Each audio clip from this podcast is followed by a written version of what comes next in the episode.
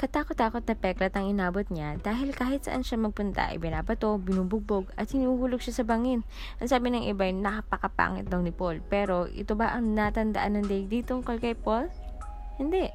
Inaalala ng mundo ang kagandahan ng kanyang loob, kagandahan ng kanyang paglilingkod sa Panginoon, and the sharpness of his brain as provided by the Lord.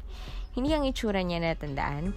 Hindi lang yon. Paul was also hounded by some handicap, a possible physical disability which he called his thorn in the flesh. Pero tingnan nyo, ang mga sulat ni Paul ang pinagkukunan natin ng maraming butil ng kabanalan. Alam ba natin ang itsura niya lapu-lapu? Hindi. Pero natatandaan natin ang ginawa niya.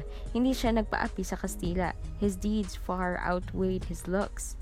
Ang Panginoong Jesus naman ay di maganda na lalaki. Bago pa man ipinanganak ang Panginoon, isinulat na ni Isaiah ang kanyang appearance. Sabi in his chapter 53 verse 2, He grew up before him like a tender shoot and like a root out of dry ground. He had no beauty or majesty to attract us to him, nothing in his appearance that we should desire him. Ano ang luminlang sa atin? Ang mga images at mga litrato ng Panginoon na super gwapo, physically speaking.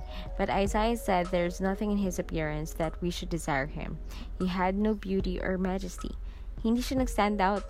Nang siya i-arestahin, nakapasok siya sa dami ng tao at hindi na malaman kung sino siya.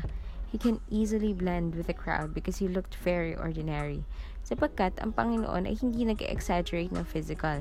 He didn't make himself appear extraordinarily handsome.